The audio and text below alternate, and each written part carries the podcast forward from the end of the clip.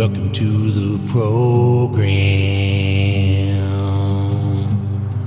Got a big name guest. Won a couple of slams, yeah. Just beating all the best. He wants you to know that this is not a safe space. His opinions are out there, right in your face. It's Johan Kriek. Johan's here now.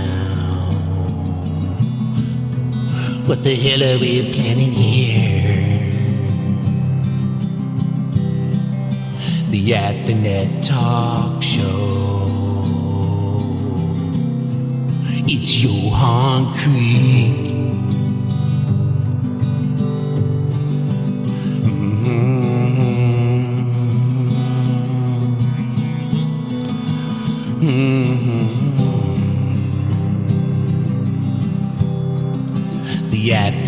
Talk Show.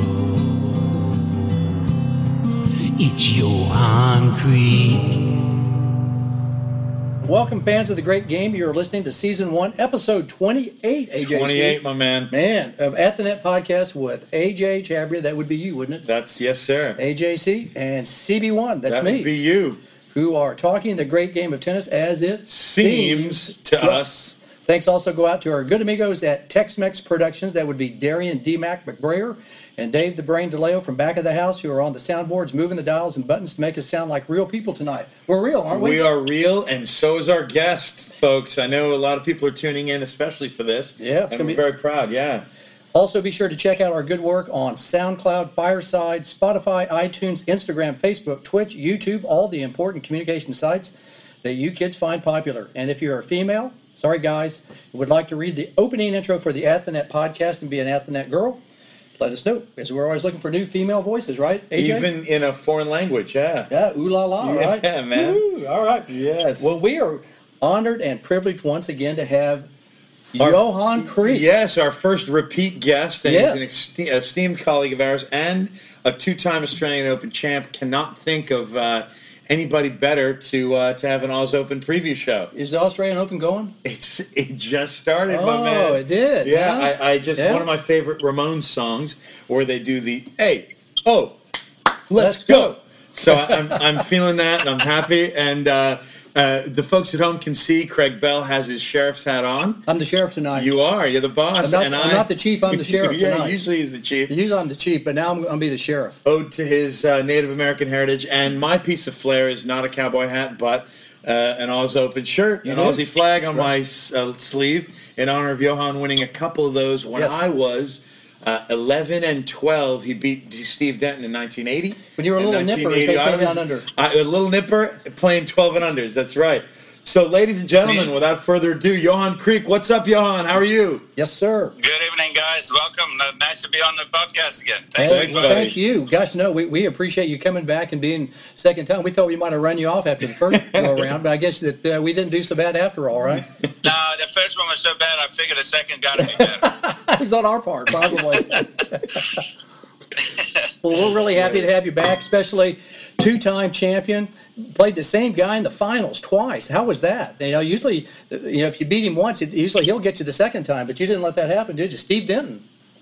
yeah, my old buddy Steve Denton from Texas. Uh, yeah, just how the drawers uh, sometimes come out, and uh, and I happen to play Steve there twice. I mean, if we look at each other now, we're like, what happened to us 40 years later? But uh, I think you Steve's look better man. than Steve does. Sorry, Steve, but uh, I think uh, Johan's got you beat on this, and you might beat him again.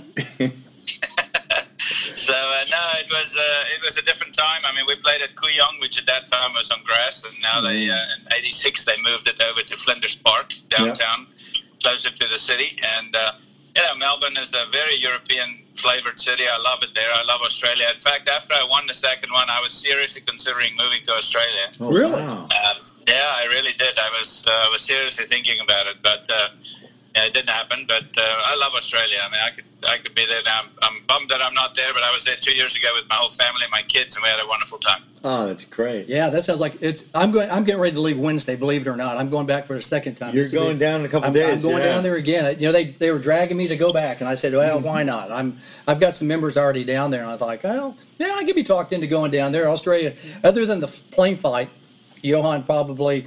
You know, he said he'd like to live there. I'd, I'd like to live there. I might not come Yeah. back. You know, I just I might be doing the remote remote location from Melbourne or or Sydney. Which do you, do you have a favorite city? City, just out of curiosity. Yeah, which Australian city is your fave?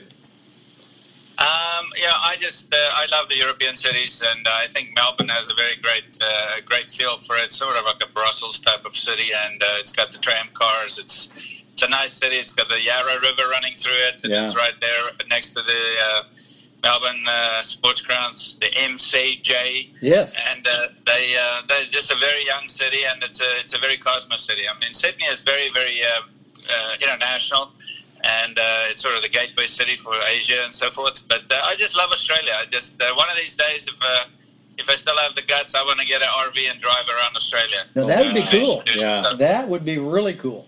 Yeah, the whole it's a huge continent. Um, I'm sure it's three or four time zones too. You, you'd probably go Western Australia up in the the bush and down to South Australia, Adelaide, and all that, and then you're probably Yeah, very I'll yeah. take my I'll take my time. Can, can we go with you? Yeah, yeah, we, We're going to invite ourselves. Can we go with you? Absolutely. yeah, we want in on this uh, on this RV trip. That's a Oh blast. man, yeah, that would, that would be awesome. Have you have you traveled all over Australia? Have you been to you know like Brisbane and out to Perth, Ayers Rock in the Um, middle? Yeah, I've played. there. I've never been to Ayers Rock. Uh, I've never been to Alice Springs. But uh, and funny enough, in my final year in high school in South Africa, we had to do a thesis on a, on uh, a town like Alice, which is Oh. a wonderful book. But um, no, I just uh, been to all of those cities pretty much. Perth, uh, been to uh, Adelaide, Brisbane.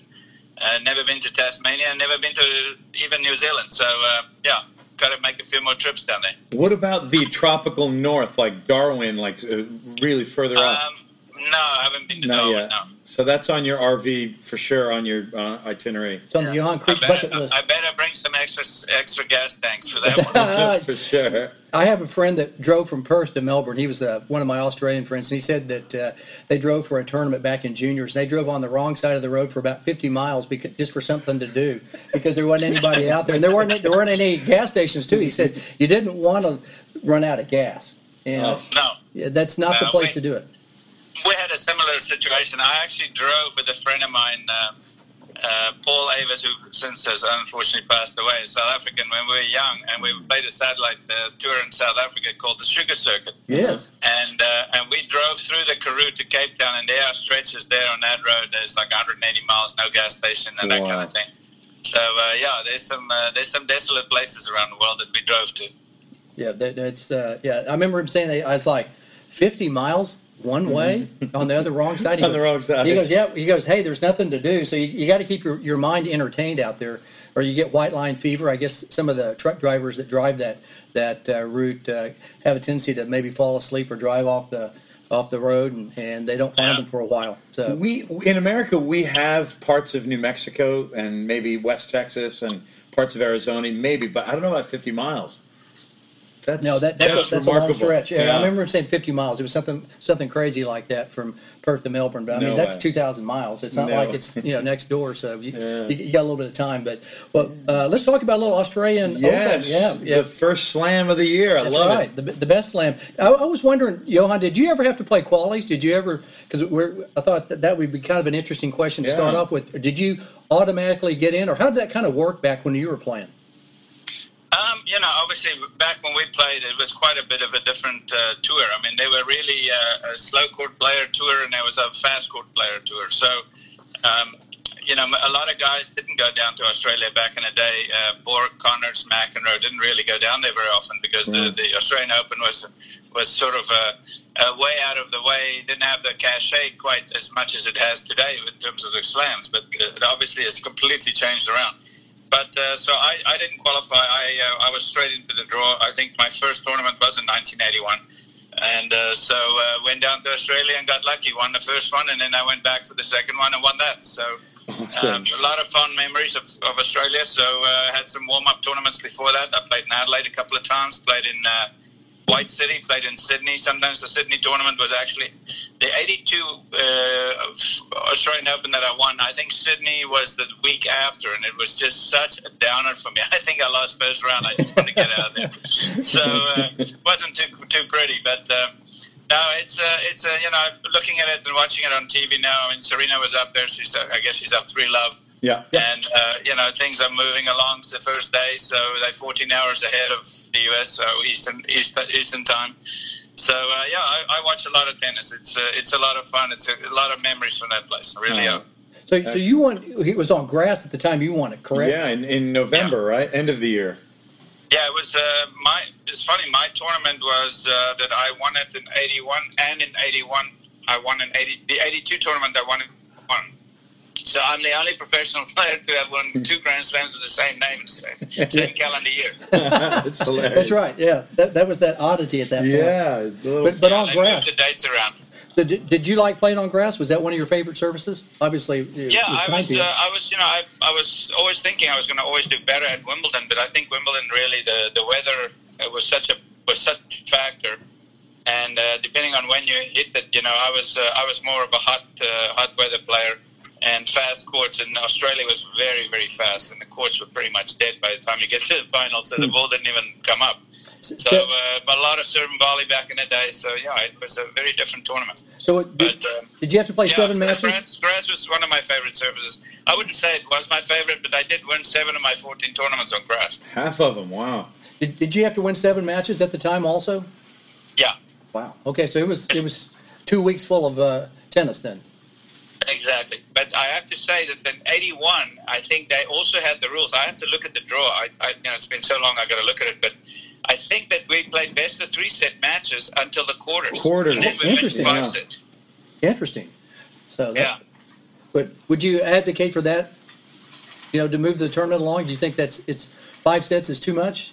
Uh, is one of the changes, or possibly? I think with all the changes we're already seeing, you know, we've got all these new things like the ATP Cup, we've got the Laver Cup. Um, you know, they're all three set matches. I, I'm a purist in that sense. I think the Grand Slam should always be five sets, but make them all five set tiebreakers. Oh, Don't play a tiebreaker like Wimbledon did at 12 all or Yeah. whatever they had it. Yeah. You know, like what happened with Djokovic and Federer. Just, I mean, he played three horrible tiebreakers. Federer did, unfortunately. But Yeah. uh, yeah, I just think that they should make all the Grand Slams. If the ITF should just make uniform rules, and it's five sets from day one, first match on. Um, you know, and just make it all five set tiebreakers. That that makes sense. And and the fifth set breaker would be at six all, like it is at the U.S. Open. Yeah, why Yeah. make it twelve all? It doesn't Yeah, matter. yeah. I mean, it's like ridiculous. I mean, you play, you know, like uh, I mean, they obviously they obviously saw their that they never anticipated a Mahut Isner situation. yeah, that's still going on, And isn't it? just blew the rule book completely in half. So they had to change that Yeah. uh, because it made absolutely no sense. The guy served so big and so accurately. So um, yeah, so they made some rule changes. But I think that all the all the Grand Slams should just be pretty much the same. You know, just five set five set tiebreakers. Period. Smart. Interesting uh, that the qualifying people made. Uh, if you if you got to the first round of qualifying, you got twenty thousand dollars for showing up, and then if you made it to the finals, you got you had to win three rounds. So if you lost in the finals, third round of qualifying, you got 50, 50 grand. What was it like to win the Australian Open 81, 82? What was your check? Do you recall? You know what you received out of this? This is I just would it be a little less? That's pretty funny. Okay, I'll tell you. this is this is the honest to god truth. Okay. So the first year I won it in 1981, Yeah. I won 72,000 Australian dollars. Okay, wow. Okay, seventy two. That's So not bad. at that time, it was like 1.5 Australian dollars to the US dollar. So about fifty, roughly. So by the time, yeah, so it was around 52,000. Uh, Then I went to the purser's office to get up my check, and they go, "Oh, how long have you been in Australia?" I said, "Yeah, four weeks. I played two other tournaments, had a week off, and then I played the Australian." And they go, "Oh, so you cross the threshold, so your tax is sixty-eight percent." You're like, oh So man, they took, so they took sixty-eight percent of my fifty thousand US. sixty eight. Wow. Sixty-eight percent. So I'm, and then after expenses, I left Australia with like twelve thousand dollars. Mm. Wow. Golly, after it's all sixty, so let's get you about down to twenty thousand, and the uh, expenses another eight thousand. So you said about twelve thousand dollars. Wow, almost better not to have played. Sounds like just spent some know, time I- in South Africa. I, I honestly can't really, I can't really bitch too much because I talked to Rod Yeah. Laver a couple of weeks ago. Yeah. yeah. And uh, I saw him at the Necker Cup, and he said, you know, and we were telling stories, and then he, uh, his stories are so hilarious. I mean, because those these were real barnstormers. Yeah. And uh, he said, well, I won Wimbledon twice, five, six years apart, whatever, seven years apart. Yep. One, one, and they gave me a firm handshake and an attaboy and a voucher for five pounds. and he could only buy a T-shirt. Not even a Foster's. Attaboy and a firm handshake. Attaboy. Attaboy, Not, Red. not even a Foster's. not even a Foster's beer. Come Not, on. not, not even a VB or Yeah. That was Wait. so funny, but the way they say it and then the way he says it in his Aussie accent is so hilarious. That's great. But great. at least, I- are you are you glad they're making more money? Are you glad to see that uh, finally there might be something on the horizon? It seems like I'm looking at the, the stadium behind us, and that stadium is pretty packed. And I was watching First round, packed. packed. I mean, probably 40, 50,000 people there. Did were how many people were really showing up when you when you all were playing? Were there 20,000, 15,000 a day or more?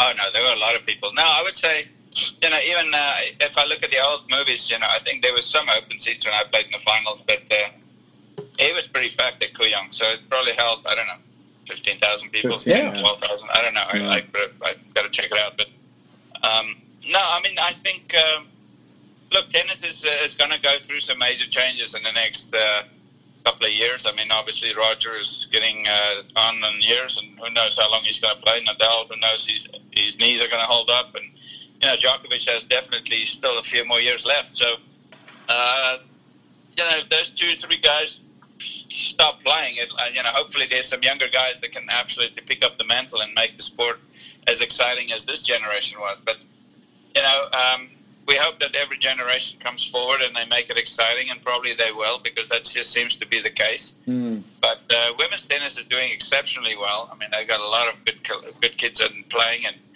uh, so um, you know, I just think that the the way of the world now is instant gratification. So maybe the the individual sport is going to be squeezed into some fashion to change law uh, rules so that they play only three sets. But I'm a purist, and I suggest they play five sets at Wimbledon, and then people will just know that that's the kind of the big the big four. Um, but you know, the, the the Laver Cup was very well received over the last couple of years. It's Rogers' idea, and with Laver involved, I think it's just been a very very classy. uh, Davis Cup or Ryder Cup style type of tournament. So Right. that's a little bit different. Then the ATP came up with the ATP Cup to kind of keep tennis in Asia for quite a bit of time. And, uh, you know, now the season for uh, the off season for the ATP Tour is incredibly short. It's it's unprecedented. It's the shortest it? ever. Was it 48 hours? Maybe. I mean, I don't want to hear these guys bitch and moan about, oh, I'm so tired, the season is too long, because every time a big check gets flopped in front of their faces, they go. And They're I like, don't yes. blame them. I, I don't blame them for it, but, you know, I think, you know, which brings me to this point, I think that Federer is probably in the best shape of all of them, he, because he, didn't he didn't play the, the ATP Mm. Cup. I don't know if it was a political reason, but uh, he might be in the best shape to, to, to, to take the title this year because he's fresh, and these other guys have been beaten up. Even Djokovic played a lot of tennis already. Yeah, he he. Uh, And, uh, Federer had an actual off season, not 48 hours, and those guys played both Davis Cup and, in Madrid and ATP Cup down in Australia. Exactly. So they never really stopped. So it remains to be seen. But you know, Djokovic is such an athlete, and uh, you know he still has to be the uh, the ultimate uh, favorite for winning it. Um, the way he's been playing, and uh, yeah, um, yeah, the ATP Cup is, is exciting. I mean, I think that the, the new the new tennis fan coming to the table uh, is probably more millennial-like, and they like this fast action and multicolored. So they see a lot of different players, and they see the old players play with the young guys. Right. it's kind of like uh, it's kind of like a new formula, and I think it works well. And obviously, TV there's just tremendous much amount of money on the professional side now. It's It- just amazing. The, the prize money increased by twelve percent. It's up 12%. And though I'm not a millennial and I don't have a short attention span, I'm fine with, like you said, the, the color, the the uh, the shorter format. I'm fine with that. And um, the fact that it's team. I mean, team anything. whether it's college tennis or Davis Cup and Laver Cup and ATP Cup, it's engaging and more engaging uh, than than anything but a slam. Yeah, I think uh, I think that the uh, the, the, the, the ongoing uh, changes in tennis uh, as women play more together with the men, I think that's very smart. I think Yeah. everybody wins at the end of the day. Uh, sponsors do well with that, so uh, so I think we will see more and more maybe tournaments, perhaps not so much on the 250 side, but maybe there's going to be some more consolidation happening. I don't know if it's possible, but uh, uh, it just seems like the women and men playing together really uh, hits a sweet spot Yeah, individual tournaments suffer more, except for a very few of the 250s make money or do really well. Uh, Houston, Delray, a couple others, but you know a lot of them suffer. But um, no, I think this team thing is great. It's just funny to me that uh, the ATP Cup comes to the four um, and squeezes in there in Asia and mostly in Australia, but then. yeah. Uh, most of the players, Djokovic and Nadal, were talking about Davis Cup at the at the at the, at the prize giving. It was Yeah. hilarious. I'm like, well, this is not Davis Cup, guys. This is the ATP Cup, but that's how close they feel to it. You know, the yeah, Davis th- Cup. it's That it's camaraderie. So I know what they were saying, but it was just kind of funny how they were using Davis Cup. Now I don't know if the real Davis Cup is going to survive. I really don't. Do you think they'll, they'll uh, bridge the two? Maybe at some point, maybe ATP Cup and Davis Cup kind of mold into one cup. You know, that remains to be seen. Those are the those are the, the the city fathers of those arenas will probably have to make a decision. You know, There- there can only be so many chefs in the kitchen, and I just I feel bad that Davis Cup has taken such a historic thing, and maybe it's uh, it's on its last legs. I don't know. yeah. I hope it's not, but uh, who knows? You know, things can sometimes happen for the best, and maybe things consolidate, and everybody moves on and's happy about it. So I don't know. Remains to be seen. I, I got a question. Uh, you, you, you intrigued me about two minutes ago. You said that we were talking about Roger managing his schedule. Can a guy manage his schedule too much? Is it because is, is there a balance? Did you ever have to manage your schedule? Did you like to play, or or did you like to have a little break? You know, are you fresher when you play better, when you play more, or do you need to back off a little bit? Yeah, very, very, uh, very legitimate question. Um, well, you know, when you first came on a tour, look, I mean, when you first came on a tour, you were just a rookie grinder, playing challengers out of your gazoo, play everywhere you could get in, and then suddenly you're in this tour for the first year, and you're just so happy to make money and survive, and you Yeah. play every tournament, and then you sort of it's kind of like you put yourself through the, you put your tournament through the sieve of, of, of likability or where is my most likely scenario where I can do well. So obviously a fast court player like me is not going to play a lot of clay court tournaments. Yeah. And uh, so I had to sort of after two years figure out, okay, this is my this is basically my plan for the spring, and that's my in the Euro, in the US, and then the winter uh, season in Europe was always three or four weeks, and then I come back to the states. So I I really worked on my schedule really well, and I, I did really try to take at least a month off after the Masters was in New York at Madison Square Garden by the first week in December, so that I could be ready to play the Australian. So you know, if I had at least two or three weeks off before the start of the new year with the Australian Open or warm-up tournaments for that, uh, that's kind of how my circuit went. You know, I went to Europe twice a year. I never really went to South America. I didn't go to India, uh, also because of politics and being a South African That's and then Yeah. becoming an American. I never played Davis Cup. It was just such a can of worms. Um, Yeah. So I never played Davis Cup. So that never really affected my, my, my scheduling. But uh, uh, I would have really liked to play Davis Cup, at least myself and Kevin Curren. I think we would have done well. But That'd been that's. Oh, uh, yeah. World, different time. That was a world class team. Yeah. Did, did you practice when you were off? Like, say you're off for a couple of weeks, or did you actually get away, get away, not hold a racket? You know, I'm interested. No, I would I would completely go away for at least a week from tennis, at least a week, maybe two sometimes, not pick up a racket, and just completely re you know retrain your brain to, to live a normal life, and Yeah. and then uh, and then I would hit the gym a little bit, and then start playing again, and uh, you know that's kind of how I did it. I uh, I really tried to take some time away.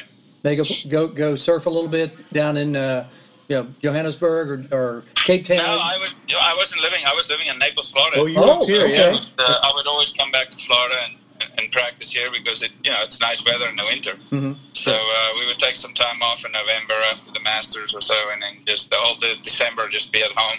Mhm. And uh, you know, back then, early '80s was Australia was was late in the year, so uh, Yeah. we had to we had to get ready. So uh, by the time uh, December 20th ran around, we had to go back to Australia in the dead of summer.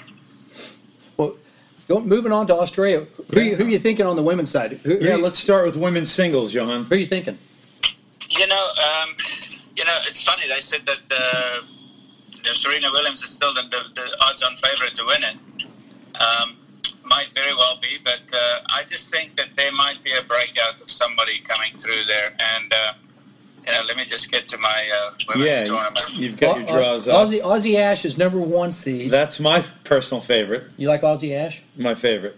And then uh, If uh, if I had a daughter, Yeah, I'd want her. You know, but it's funny. Um, I like her a lot. I think she will. She will probably uh, get going more uh, as she uh, as she wins a few more a few more uh, matches. I think she'll she'll probably get going. But um, you know, she's kind of been uh, on a slide a little bit. She's she's not done much lately.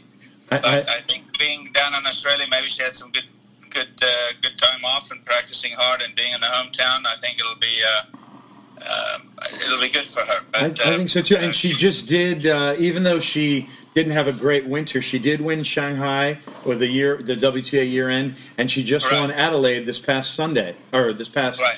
So was it yeah, Friday, yeah, Saturday, uh, something like Friday, that? Saturday, yeah. yeah. She won Adelaide. Yeah, Yeah. yeah. But get, Right. get a little Vegemite and a little four and twenty meat pie, you know, under you, you know.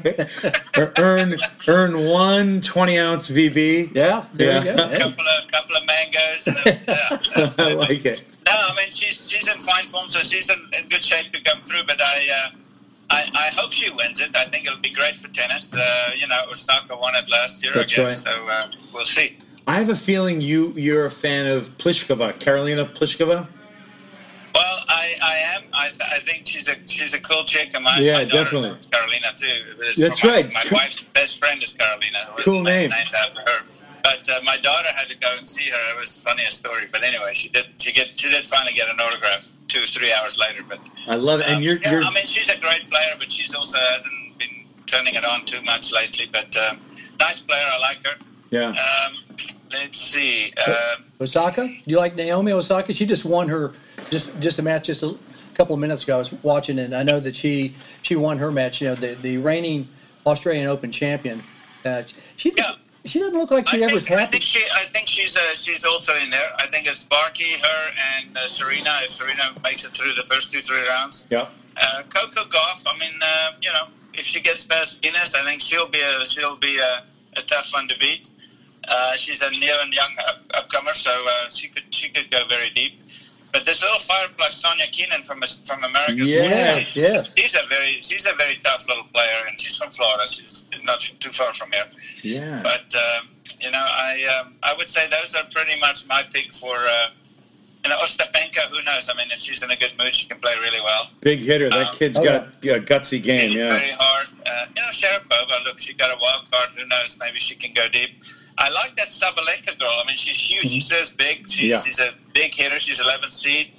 Um, you know, she could maybe make a, make some noise. Who knows? So uh, one of the guys on the uh, broadcast uh, from Facebook, Jeff Coleman, uh, weighing in on Simona Halep. What do you think about Simona Halep? Yeah, it's a good. She's call. back in, with Killer Cahill. She's back with Killer. Oh, she's back with Killer. When it, this is like this is like the Sonny and Cher show, man. You- You're right. Oh my God! It's like uh, you know, Bollettieri and seven wives. I mean, on and off, on and off. But uh, yeah, I mean, look, she's a she's a hell of a competitor. I Yeah. think if they hit their stride, I mean, she could win it. She could definitely win it. I mean, she's a you know she's a tough cookie, and uh, that's what I hear. But uh, you know, what about Kerber? I mean, Kerber hasn't done much lately, Mm. and uh, she's she's 17 seed, so she's still around. yeah, she is Um, still around and you know, former youngster from America, another one, Taylor Townsend. Nobody has given this girl a lot. She's a lefty, and she plays really well. But she's playing Pegula, which is another American. Lefty, and Uh, she attacks relentlessly and has a slice backhand that bothers uh, uh, just about everybody, and seems to have those fade volleys that bother a lot of women who stand on or behind the baseline. Yeah. Well, she's going to play Pliskova in the what is it, second round or something, or Yes. uh, third round rather, if she goes through. Yeah. So uh, you know, we'll see. We'll see what what happens. But uh, What about Kvitova? You think Petra Kvitova has a chance? I mean, she's she's Check. always she's always yeah she's a kind of a loose Check lefty with a lot of power. yep. If yeah, she's she's kind of like Alexis. You know, she's quiet, but she's very effective, very stylish. that's a no. that's a Johan no. In other words, I mean, uh, be, being a Porsche guy, that's not the biggest compliment, I know. No, Okay. she's definitely not a Porsche. I think she's more of a Lexus. Yeah.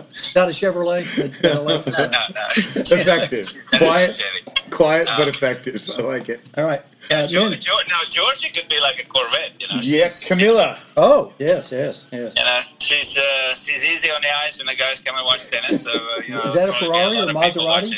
No question. Yeah.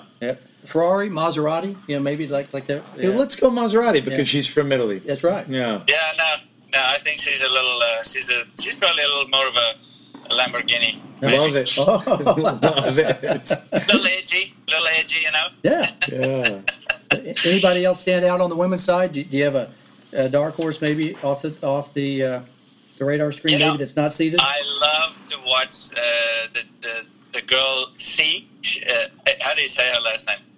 C H S I E. Oh, I think they say Shay. I think they pronounce it Shay. Shay, yeah. Yeah. And she's just like she looks like a mom that just uh, sort of put the kids to bed. Oh God, I gotta go play. Oh, I got to go play. So I, I, I mean, she just looks like uh, she's not a tennis player at all, and Yeah. she completely drives people insane. She does. She it. she doesn't miss, and her return to serve is is top five in the world. Wouldn't you say? Absolutely. Yeah. And uh, you know, she she looks like uh, you know like. What was that movie with Anthony Hopkins when he was a New Zealander and he took that Indian motorcycle and just went racing on the Bonnie Oh, Flats? And it that's right. was, um, Uh, that was the was one an he was amazing- out in Salt Lake. Movie. Salt Lake.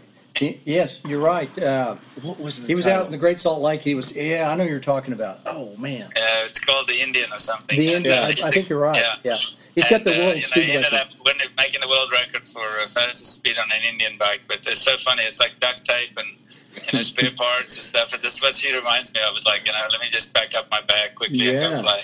Hey, and our mutual friend Jeff Coleman is chiming in, talking about Garbiñe Muguruza just got to the semis of a tournament, but hasn't won many matches, but has a new coach now. Huh.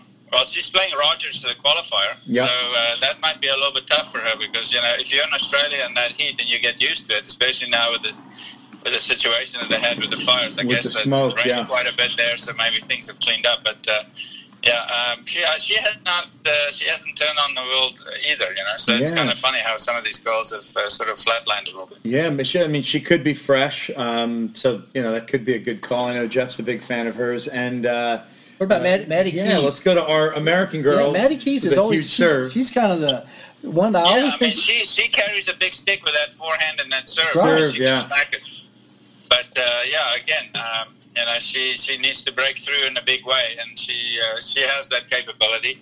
And uh, yeah, I mean, look, there's a lot of Americans on the women's side. It's amazing how many Americans are playing in the draw. yeah, So they're doing really well. And, and our buddy Craig Card's back with uh, Coco, Coco Van, Vandeweghe, Vandeweghe. What do you think about Coco? the other Coco. So everybody goes back to the ex-wives. It's interesting. I have to tell him that.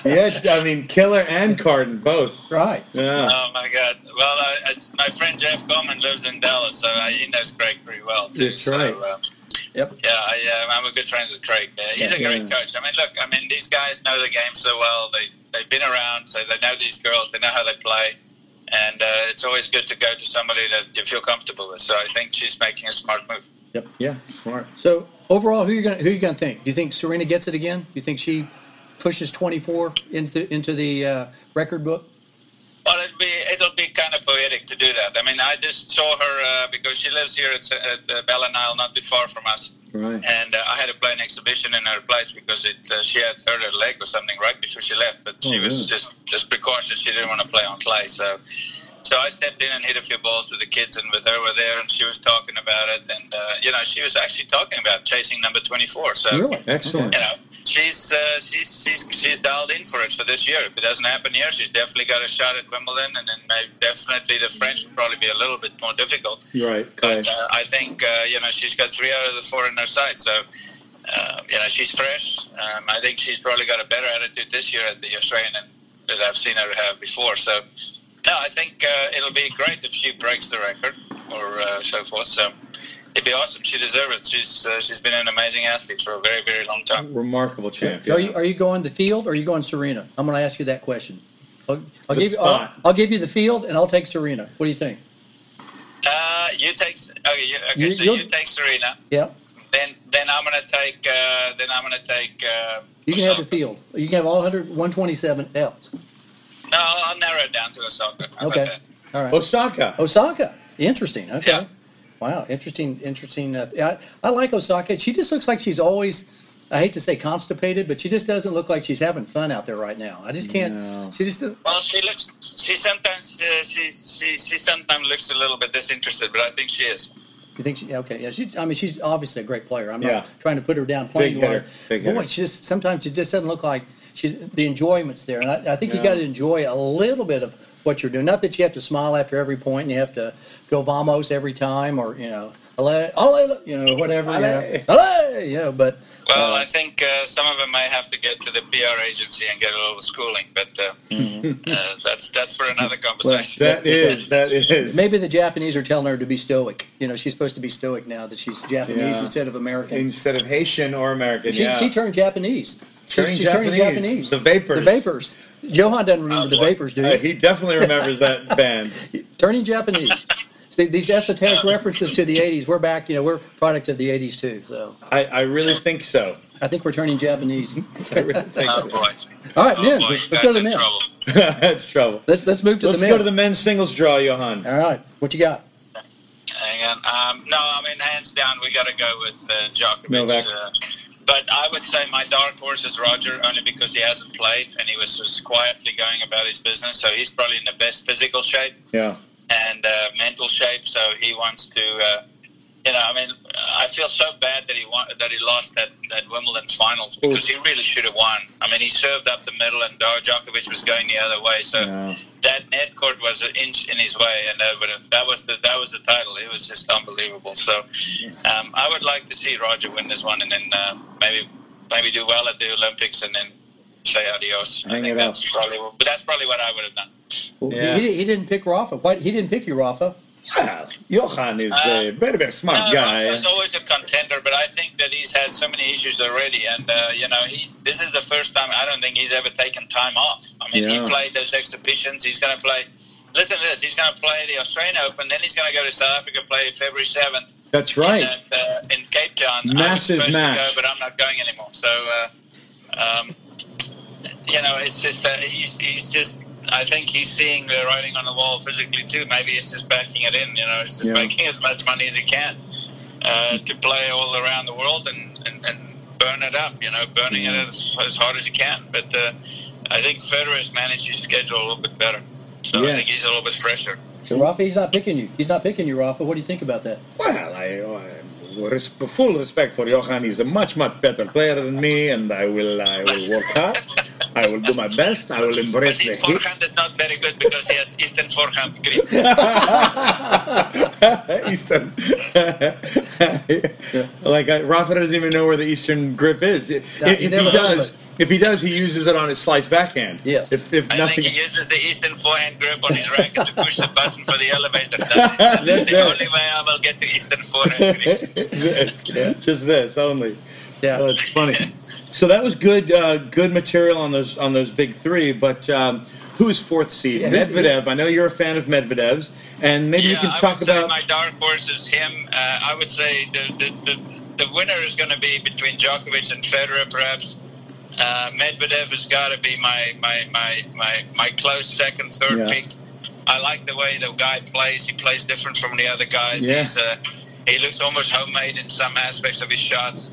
But he's just such a you know he was he made me a huge fan after that finals against Djokovic uh, against Nadal in Yeah. the finals of the Australian US. uh, US Open. US Yeah. Open. Yep. And uh, you know the guy is just uh, he's just a beast, and uh, yeah, I mean he's an exciting player. He's uh, he's not quiet, uh, so Yeah. he's great for PR.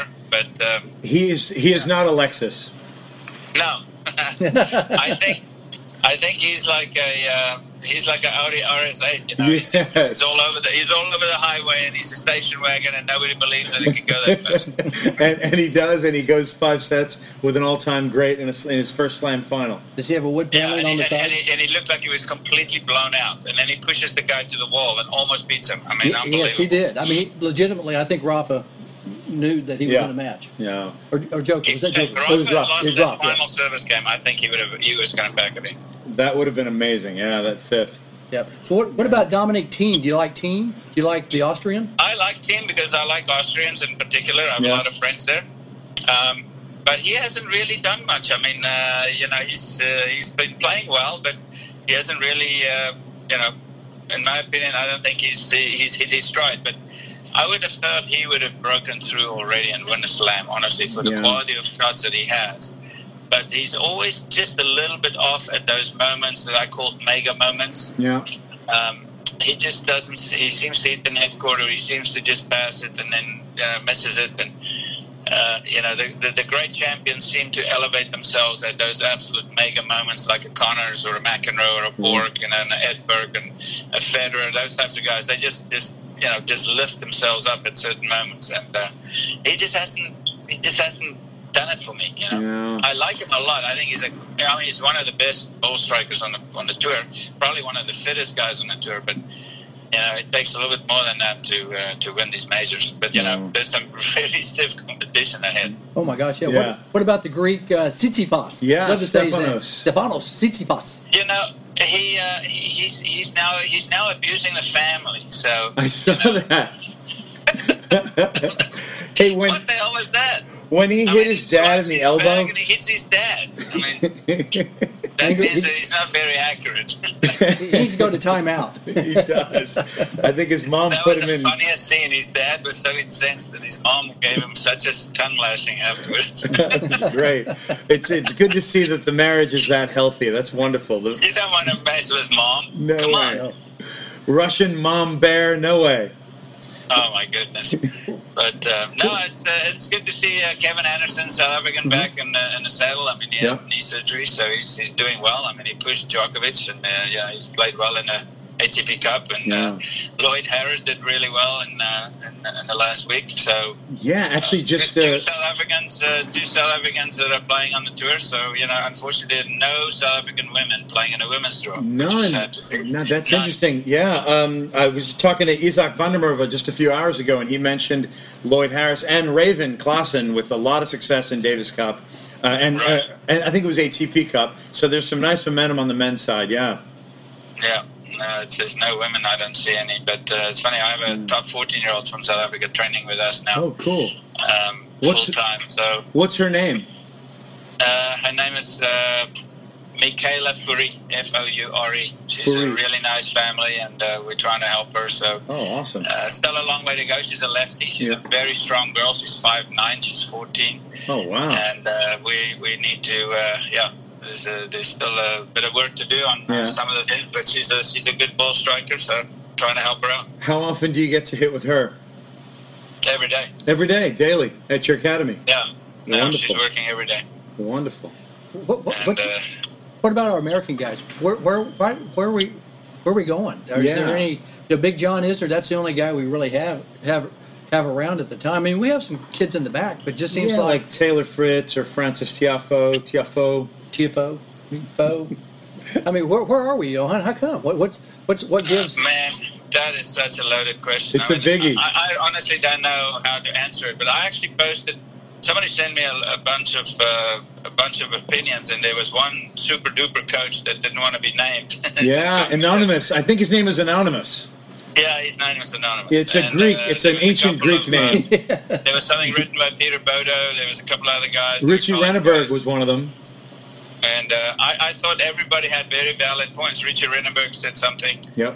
I I just think that um, you know tennis is a is a very individual sport, and in America we don't necessarily get the best athletes to play tennis. I mean, Yeah. the best athletes go into uh, team sports in this country. You can see how fast soccer has grown. You see how lacrosse has grown. You see Both. how rugby in high school has grown. Rugby. Uh, and you have all these other sports that siphon off all these good athletes. And tennis is a very insular sport. It's a one-on-one, and uh, it's extremely expensive to get very good at it. And uh, you know, maybe there's some other factors that we think that we can just throw money at people, and then that'll happen. That's not the case. Yeah. Um, We, we, otherwise, we would have uh, 30 people in the top 100. The way that the USTA has made money available to players and the, the systems that were in place for, for Americans. is- so but, money's uh, not money's not the uh, answer. it's, you can't really pinpoint. I think it's a whole plethora of things. And then tennis also completely changed in the Eastern Bloc. Uh, you know, the Russians, uh, uh, you know, the Soviet Union didn't exist, and so everybody came out of Czech, Czech Republic, Croatia, Slovakia, Yeah. um, Poland, and so forth. And you know, so you suddenly had this huge desire of these kids, you know, see these superstars, and then, you know, it's funny. I think that every country, and there was an article about that in one of those guys' letters. They were talking about how come when Borg came out. Every Swede after that was like a number one player. I mean, it was like unbelievable. You So, like, I- I- Wilander, you got uh, Edberg. Järryd, Nyström. Jared, all these guys came out. They were the number one in singles or number one in doubles. I mean, Yeah. a small country the size of half of you know, New York City. I mean, Yeah. unbelievable. And then you have, you know, now you have Djokovic and stuff. I mean, Djokovic was not even number one junior in the world. He was 74th on the ITF. So it just shows you you can never know where it comes from. And then once these countries have these superstars, that kids get so excited about that. And there's so much TV about that sport in their countries Yeah.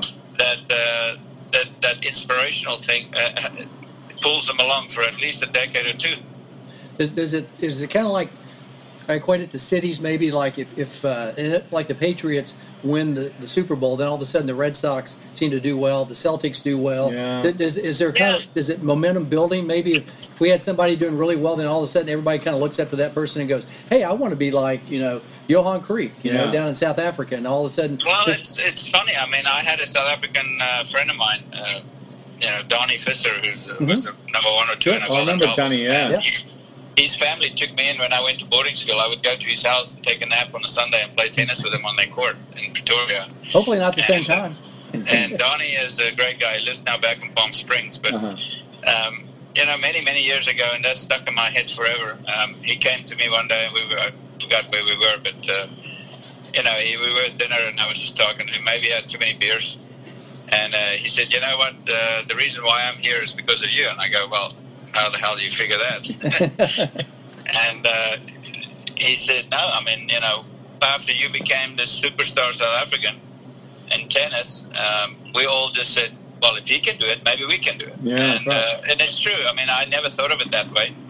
But uh, you saw for how long the Aussies were number one in tennis, and then they disappeared, and now they have some good players, Mhm. but never at the dominance that they had in the 50s and 60s. Yeah. That was Uh, unbelievable. and uh, had so America many. was up there, and then you had the Sampras Agassis, Connors McEnroes, you had all these other guys come along, and then Sampras uh, Agassi was the superstars, and then Roddick was the last one, and you know, and then it sort of cooled down. And there's no one particular reason. I just think that uh, everybody else elevated, and maybe we did not have the best athletes for a period of time come and play men's tennis. So uh, who knows? Who knows what the real reasons are? But money is not the not is not the answer. No. I think uh, there's there's many other things uh, that play at this.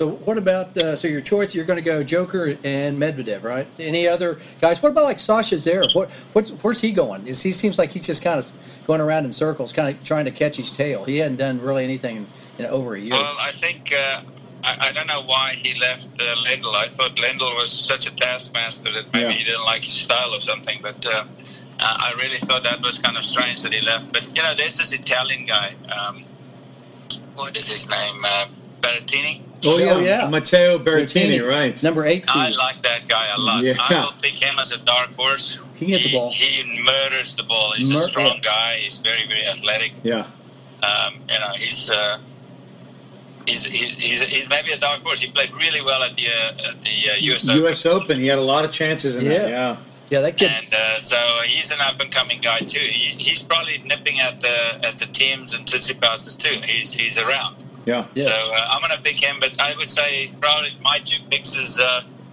is uh, is Djokovic one, Yep. Federer two, Nadal I think is too tired. I think he might get injured and leave early. Who knows? And then uh, and then I would say Medvedev, and then maybe the Berrettini as an asterisk at the bottom of it. Yeah, it's kind of a dark horse there. I, I did notice. Uh, I believe it's the fourth round that um, that Rafa would maybe earn a matchup with Nick Kyrgios. Yeah, I would say there's no, they are not exchanging niceties. No. I think it will be basically a coin flip, a glance at you, and then well, let's go. Let's go. So Think he might kick his water bottles again? That's so Uh, funny. Yeah, Nick Nick uh, Nick is not a big fan of Rafa, and I don't think Rafa is a fan at Yeah, all. at So all. uh, let's Yeah. put it that way. I think he called, he called them all out. Did he really? I think he and Joker. Remember at down at the ATP Cup, he was He having a few Fosters or you know, Yeah, and going back and, and cheering against uh, Joker and those guys. Yeah, well, he, I know Joker um, played it off very nicely. He said, you know, I know Nick is big buddies with the French guys like Gael and uh, really all the French guys. So I I think Well, Nick, Djokovic what, what were you nicely. actually doing there, Nick? Oh, mate, you call yourself a journalist. I mean, do your homework next time, right? Piss off. Next question, Craig. Yeah, no, it's, it's fun to see these guys banter. It's kind of fun. Yeah, it's kind that of is fun. fun. Yeah, it kind of makes it kind of yeah. unique. I think that when Connors and McEnroe were around, uh, that was kind of good good theater. So it's good to have a little. Uh, I wouldn't say wrestling going on, but it, it makes A it. little More, hot sauce. A little Oh, hot sauce. I love You know, the hot sauce.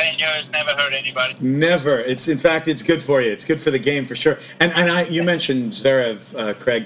Uh, Sasha, uh, I, I don't know if he tweeted or he said it in a presser, but he said that uh, you know there are a lot of guys a lot better than Nick, you know that kind of thing. And I thought, wow, you're you're in a slump. You don't have Lendl. You are, uh, you know, you, you need some fuel. Is this you want to pick a fight with the local, the the guy, the guy that all of a sudden came good, and a lot of these people who hated Nick are are behind him. now. Behind him now. Yeah. Yeah.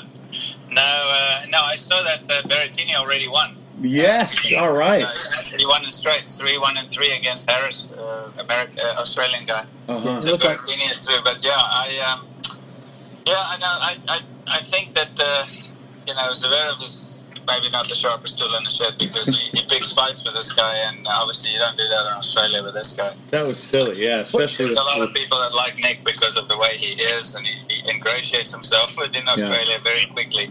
But uh, yeah, I um, I just wish the guy would win a Grand Slam, or we'll see tennis explode. I mean, I think uh, I am fully he- agree. He's the perfect millennial to pull that new crowd into the sport, and I think uh, somebody's got to get a hold of Kyrgios and see him to get him turned around a little bit and I- really I- win some serious serious tournaments. I, I saw him and Rusty talking to each other. I, I didn't think Rusty liked him. Leighton, and Leighton su- Hewitt. suddenly Hewitt and him, uh, Are- they are- are mates. Yeah, it was really good synergy at the ATP Cup.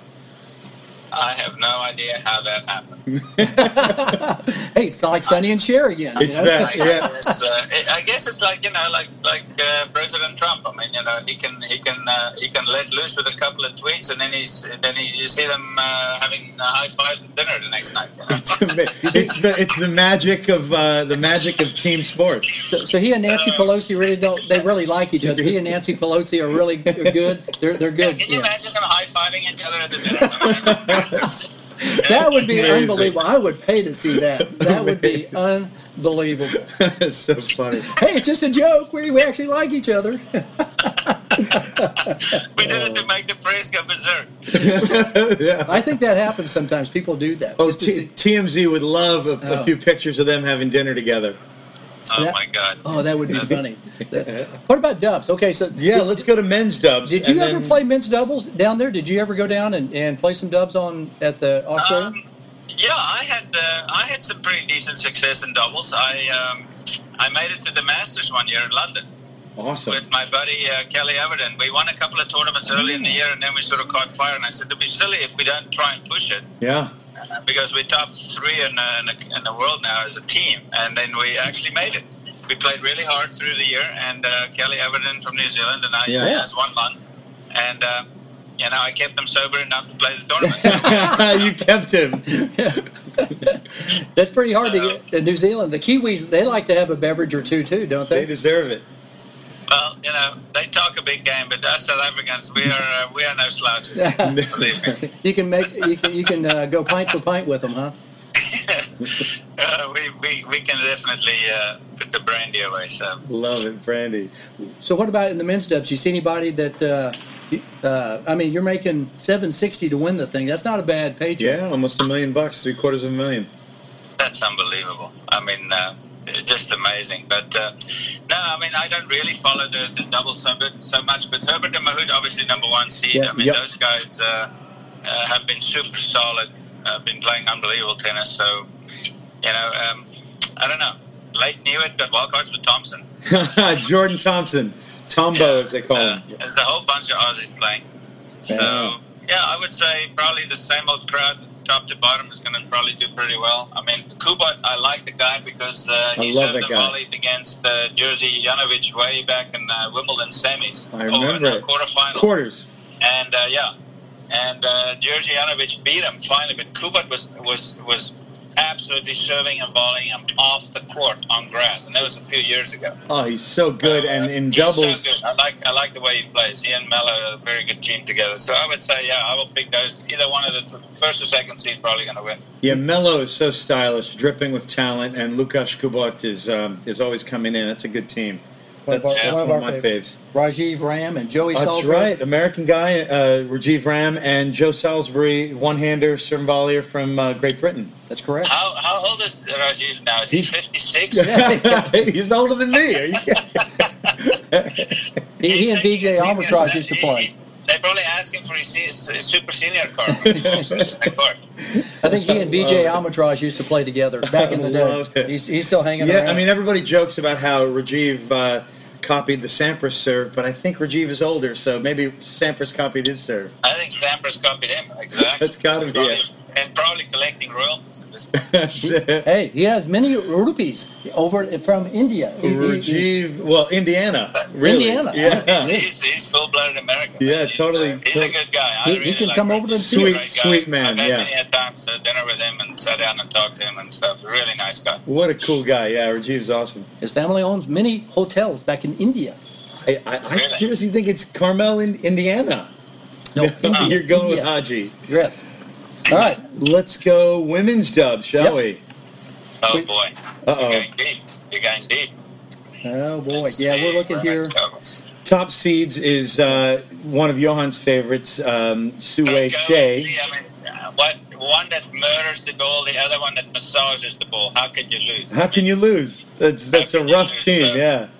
So uh, I would say for sure, I, I picked the number one seeds to win it. Um, That's uh, the Czech, Strýcová, and uh, Hsieh.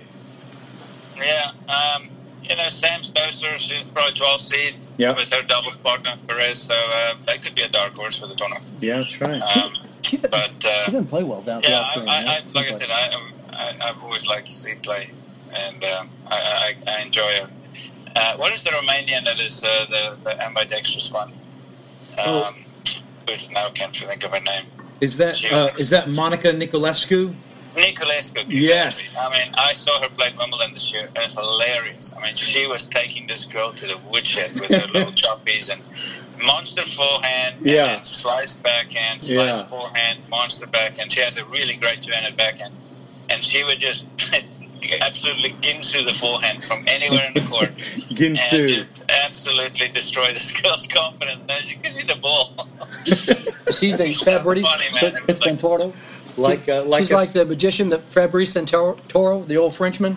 That would, Yeah, uh, you know, funny. I played my when I first came back to uh, to the tour in '91. I played in Lyon, and he was like 18 years old, like Uh-huh. superstar French little guy, yeah. Santoro. And uh, everybody says, "Oh man, you're gonna play this kid. He's like number one in the world, and he doesn't play like anyone else." I said, "Well, what what does he do? Does he play backwards?"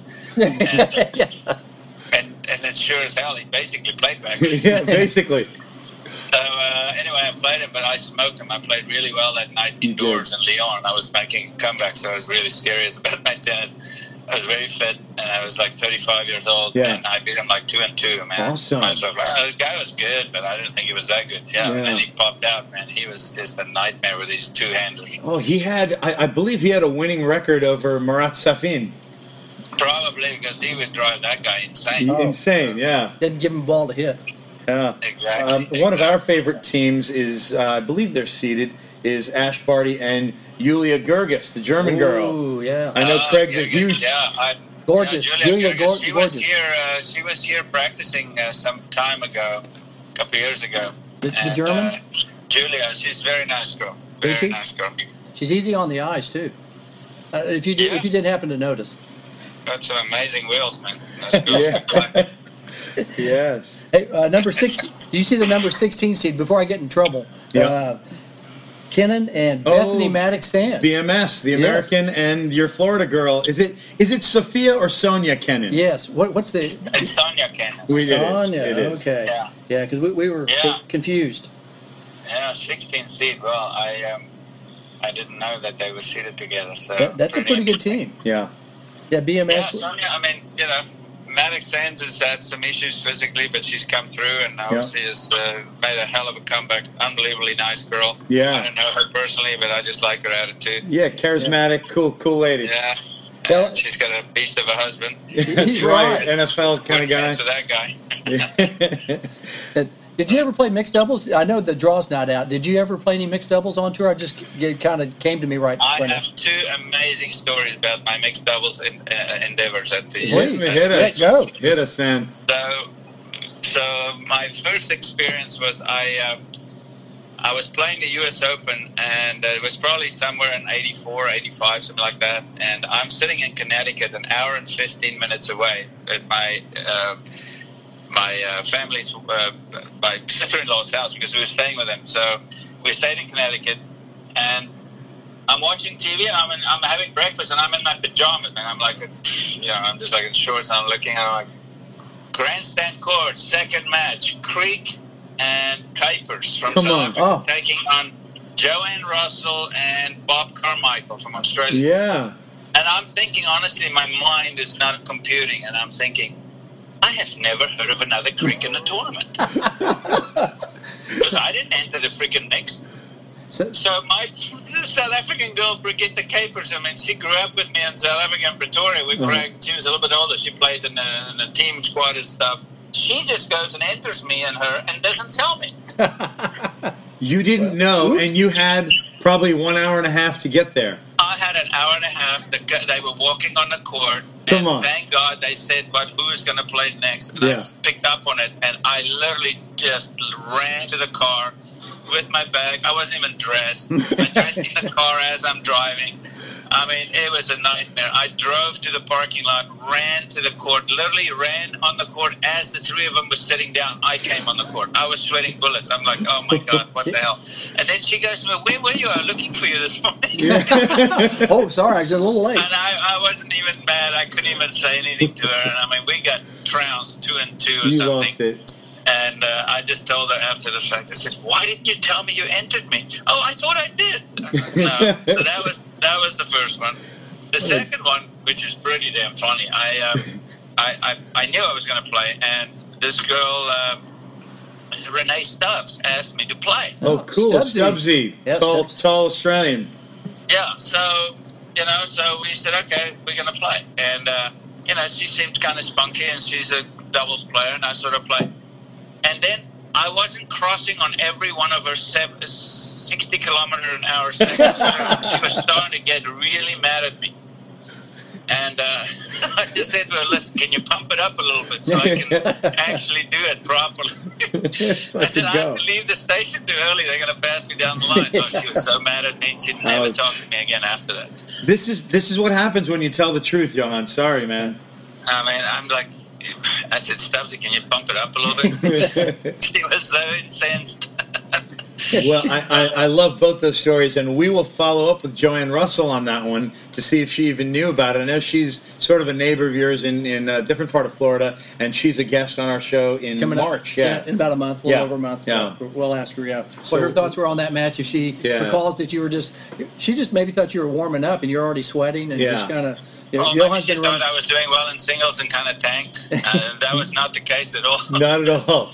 and uh, I was just so freaking frazzled. I didn't even hit the ball to warm up. I mean, I just used. Oh, it's so funny. That's so But, good, uh, man. some of these things happen. Yeah, it was crazy. So good. Well, um, let's move into our last set here, um, the fifth set, if you will. Uh, have you read? We had Wayne Bryan um, on the show a month or so ago. Have you read his book or, or taken in some of his speeches or his philosophies on raising uh, gifted athletes and artists and acad- academic kids? Like his kids, straight A's, went to Stanford and obviously became one of the best, probably the best doubles team of all time. You familiar with any of Wayne's uh, advice? Well, I mean, I know Wayne personally, and Yeah. uh, I've been to uh, Necker Cup a couple of times with him. We've done a couple of clinics together and Yeah. just sort of chatted and stuff. I don't know Wayne super well. I just have a lot of respect for him. I have a lot of respect for his kids. Yeah. Um, he's done he's done it the right way, and his uh, his sons are probably some of the best ambassadors for sport in general and in tennis. I mean, you couldn't find two more stellar guys that uh, that promote the sport. So um, I think they will probably almost be more remembered for how they conducted themselves rather than The just all the, the records. But uh, yeah, Wayne is a, is a is, is a funny man, and he's he's very to the point. And uh, I've listened to him talk about tennis and stories he tells and stuff. And you know, very similar to what uh, we've experienced and what I've experienced as a professional player for many decades on the tour. So Good. you know, there, there is room for doing the right thing and doing it the right way. And, Yeah, and and, I, wrote and the, I wrote the piece on my Facebook page the other day. You know, I just was thinking about it. And sometimes I do it for uh, for my own sanity to get this uh, nonsense out of my head. So I write it down and I put it on Facebook. And I was asking, you know, is it is it the new norm that every parent, every kid that has a uh, has a has a chance to become something in tennis, do they have to have crazy parents? You know, That's is, a good is it, question. Is it necessary that you have one? And I just don't think uh, that is necessarily true. I mean, it has happened where people see, you know, crazy mom or crazy dad or both. Uh, you know, and uh, you know, it's you see a lot of it, and you, you don't always see the train wrecks. But I think Wayne has done a, a tremendous job and done it the right way. yeah, You know, kept his kids balanced. I mean, they're smart in school. They're both musicians, and uh, etc. So you know, I just have a lot of respect for a guy that has done it the right way, and I, I, will do the same with mine. But I'm not pushing my kids to be professional athletes in any way, shape, or form. If they're going to become that, then I'll deal with it as they get older. But uh, at this point in time, I uh, I'm just happy to be a, a dad to my kids and take them to tournaments, and you know, whether people recognize me or not, I don't care. It's Yeah. just. Uh, you know, I'm just around to be a dad. I mean, I want to be exposing them to a sport that has meant so much to me. And uh, my little boy and girl are both playing, and my boy shows even more interest. He's seven, yeah. but uh, he's not going to be tall, so uh, he's going to have to be like a Ferrer probably. so, um, you know, I just. Uh, yeah, it's a, it's an interesting world. Tennis is going to change a, a lot next year. I, I, I don't know if you know about all the USTA changes that are coming in in the, in the junior scene with the points and the whole thing. We It's do. completely- We It's It's do. been turned upside down, basically, the whole system, it Yes. seems like. Are you in favor? it's a big thing. I mean, uh, you know, it's just like it seems to me. It just seems to me now that I come from the professional side into the junior world because Mhm. I'm a coach, is that uh, people want to make the seemingly mundane and simple ideas that I used to have and come to the forefront with. Is it just seems like it's much more complicated. People want to make it more complicated because they think it's a complicated issue. It really isn't. I mean, Yeah, you know, the hunger has to be there, the talent has to be there, the support has to be there, and you know what? Not everybody is going to become top ten in the world. right. Let's just get that straight. I mean, it's just uh, it's a very difficult sport, but uh, yeah, there's uh, interesting changes coming, and I'm going to have to learn all these changes. And luckily, Yeah. I have uh, this guy Lou Wolf runs a lot of junior tournaments here in Florida, and he's a good guy. Uh-huh. And the USTA sort of put him on as a point man here in this area for Florida to kind of navigate it with the parents. But they need to do a lot more seminars. I mean, this is this is going to come on high and heavy quickly. So I hopefully, uh, you know, they will uh, do these seminars so people can see what is going on. Seminars for coaches and parents, right? Pardon me? Uh, these seminars geared toward uh, parent education and uh, getting coaches on board with this, right? Well, I think the coaches by far are more uh, educated than most parents. Most Yeah. parents of budding tennis stars, you know, the first the, the first time they see this cheating and all sorts of weird things happening is when they go to a local USTA tournament or uh, whatever. So there's just a lot of there's a lot of education that has to happen. I mean, I just had Frank Giampaolo here. Uh, he came to visit me for a day. Had some players that wanted to hit some balls, so I set it up for them, and we Oh, just sat and talked. And Frank's a good man. You should interview him big time. He, we should. He wrote the uh, the ten, tennis parenting Tennis Bible. Parents Bible one Yeah. and two. Yeah, he made the mistake of having me do the forward on the second one. oh, nice. so uh, he's a good guy. Yeah. You know, just really knows his stuff about tennis and the mental side and all this good stuff that is so important. But is important. But uh, you know, I just think that the USTA has to really, really make a good effort to, to, to, to educate the parents of hmm. these budding athletes, including me. And I'm a former professional because I don't know what the rules are going to be like next year. Do, do you think that is? Do you like the the separation of kids? I don't know how it was in South Africa, but I know in Oklahoma when I grew up, you just had a draw, and you had kids go out there and play. is and you won or lost. You know, you didn't have you know kind of an A, B, and C level. Here in Texas, we have kind of an A, B, and C. We have challenger, champ, and super champ. Is there too much? Uh, uh, segmentation of players. It's good to get your rear end kicked every once in a while, and you got to learn how to get through it. What was it like growing up in South Africa? Just Yeah, tell us quickly. about your tournaments. Yeah, your tournaments. How, how'd they separate that, or was it just one draw? No, it's just one draw. I mean, Yeah. you, you play your age group and you go on, and uh, Yeah. you know. And I was just good from a very young age. At age ten, I won my first ten in the tournament I ever played. I played in Nelspruit, which is where Cliff Drysdale was born. Oh wow! And uh, and uh, you know, I, I, I won my tournament with a collapsible RV. My grandparents pulled because we didn't stay in a hotel. We stayed in the caravan park, and. Uh, so Since um, yeah, I mean, you know, I, I'm, I'm not I'm, I'm old school. I'm not into this participation trophy stuff. No. Everybody wins. You know, come on, man. No, no, no. That's to me that is BS. I mean, you gotta the, the cream will cream will always rise to the top pretty Yeah. much. And there are going to be some casualties of people that are really good players, but they get injured or they just lost interest or something happened or you know those stories are, are many many many times the, the, the real deal but uh, you know the tough will the tough will survive that's as simple as that Yes, I, I was. I was. I've told people I've, I've won my very first match in boys 14s in Oklahoma because that kid was playing up from 12s, Uh-huh. and then it took me another year, a full year of tournament play to win a match. I, I did. I couldn't win. I just and I entered a lot of tournaments. It just didn't happen. It, just, it was really tough. So I didn't know if, if that was kind of like that for you all in South Africa growing up. If that's the way it was in Oklahoma, you, we might have some.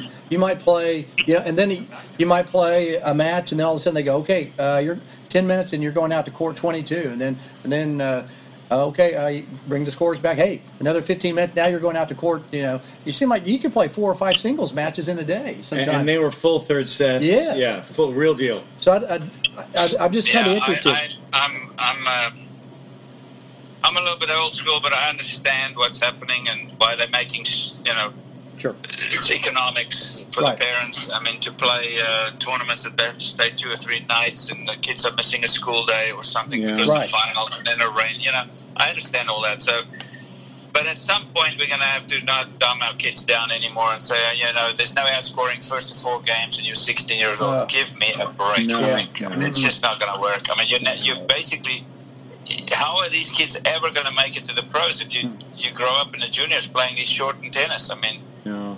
might as well play uh, rock think, paper scissors. I think maybe for lower levels that might make sense, but I think when it comes to the national stuff, they got to keep it as, uh, as, full sets. Maybe Cool. a ten point tiebreaker for a third or something like that. But I don't know. I just uh, I just think that playing four games for a set is, is absurd. yeah, I, I didn't i don't see that one that's it Yeah. i mean maybe if you, if you got rain or something you got to shorten the format because you got rain out there and you don't have enough courts or Oh, that's enough time. understandable. But oh man, that just yeah, that, that's another topic I could you could get me to, to uh, get off my lawn. Uh-oh. Get off my lawn. Yeah. well, I mean, are you guys aware of the UTR and the WUTR now? Yeah, the new WTR. Yeah, tell us your perspective on it.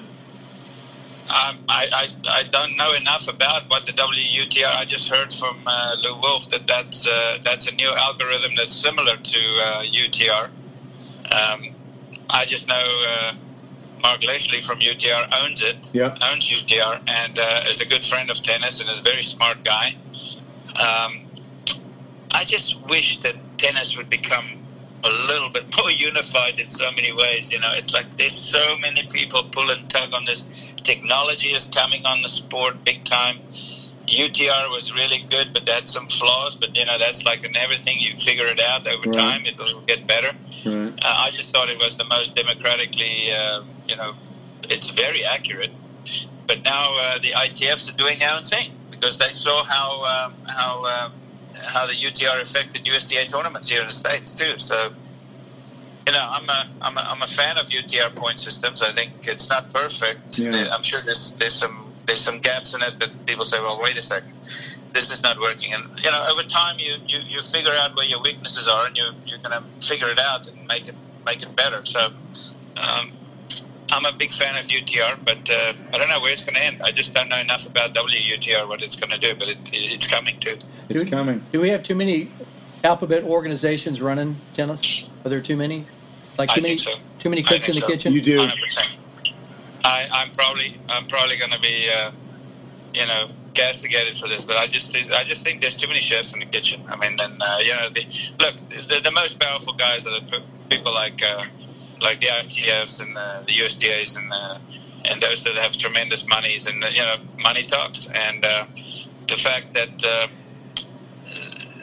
that you know WUTR is now making inroads with UTR. Um, you know, I hope they work together, but I don't know. I don't know. I don't know enough about that situation or what's happening. But I thought you know, the big, the big, powerful people are the people like uh, the agents of these top guys. You know, that's the top ten guys can draw the tournaments each way, with way, exhibitions. I mean, they have the power, and these agents are massively powerful.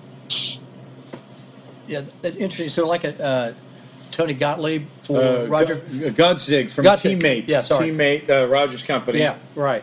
Uh, Yeah. Does I Tony- mean, you know, they they're very powerful guys. would, would who would be the most powerful man in tennis? Would it be, you know, ITF president? Uh, uh, oh uh, gosh, Is it Haggerty? Hag- Dave Haggerty? Would it be uh, a, a Tony Godsick, somebody like that, or who who who would probably be be the the man of tennis, probably, or a woman? I'm either way. It, would it be a woman? Wow. Um, well, Mickey, Mickey is Mi- Mi- Mickey Lawler or Mickey, Mickey Dan Taylor is the WTA president. I mean, she's very powerful too, and I, I, I like her a lot. I know her. Um, she's done an amazing job for the WTA. Um, yeah, I think that uh, sometimes these agents uh, can be so powerful that they affect a tremendous amount of stuff, and uh, they're good for the they're good for the players, but I don't necessarily always they're good for certain things. But yeah, I um, you know, there's a lot of forces within our sport that are pulling different directions, and Yeah. uh, they're going to duke it out. And uh, you know, but they just got to be careful that uh, the next generation can take over and, and, and run it as well as what these three top guys have done for the last almost 20 years. Did you, did you see where Fed is almost a billionaire? He's up there with Jordan and Tiger in rare air. He's, Oh, he's he's going to be one of the rarest there, if not. Uh, he, he might make more money than those guys. at, at the end of the day, that, that's unbelievable. I was catching that online that uh, Fed is closing in on a billion. That's uh, with Tiger Jordan type money. And I was like, wow, Yeah. man, that is un- it's and it's not from prize money because that's what a hundred million he's he's made something like that. Yeah. It- you know, another nine hundred thousand. 900 million. Nine hundred million. I'm Yeah. sorry. Ooh, that- Big, big that's money. Oklahoma math. Sorry about that. I only graduated from second grade. you short about three zeros. What happened? hey, we're, we're, we're short a lot in Oklahoma, Johan. Now, you guys are fracking like hell. You, you're rich. Don't worry. You're right. A lot you. of fracking up there, yeah. right. Uh, but yeah, I was like, golly, a billion dollars. This guy, you know, his brand is worth nearly a billion. He's actually on TV, as a matter yeah, of fact. there he is. He, there he he- is. he looks left-handed on our set because Yes. it's flipped. Isn't he left-handed? It's kind of neat Oh, to see. oh, okay. I thought he was Kinda neat. He's so fluid righty, and he looks even better lefty. It's odd. Yeah, actually, he played lefty somewhere. I was at Miami or something, where he played. Oh, he played two-handed backhands. That's And he that's it. Yeah, He hit it just. He hit it just as well as the one-handed. he's amazing. Right. That dude's But- crazy. But a billion dollars, I, I was sitting there going, a tennis player worth that kind of money. I go, man, that is unbelievable. I just never would have thought that he had that kind of cash. I, I don't check on Roger Federer net worth on the internet. I never Yeah. done that, but just caught this article that uh, here's a guy that I mean, he's so beloved. If he'd been an American, gosh, he would be. He might be a billionaire by now already. I mean, because he, we're, we're just waiting for somebody like Roger to, uh, if he'd be from our part of the neck of the woods, Yeah. uh, might might be in the the billion. But I mean, we all love him still. I mean, Absolutely. I, I call him the king. I think he's the king, maybe the greatest player. I don't know if he'll go down as the greatest player, but Yeah. but a billion dollars, that's pretty good. That sounds pretty Yeah. good. I'm just trying to get a million. I'm just trying to get hundred thousand. You know, Well, yeah, it's uh, it's amazing how much money these guys are making. But you know, I mean, Yeah. Djokovic is going to be up there too, Ooh. and uh, he, he's probably going to run uh, uh, run for president eventually for Serbia. He'll be that.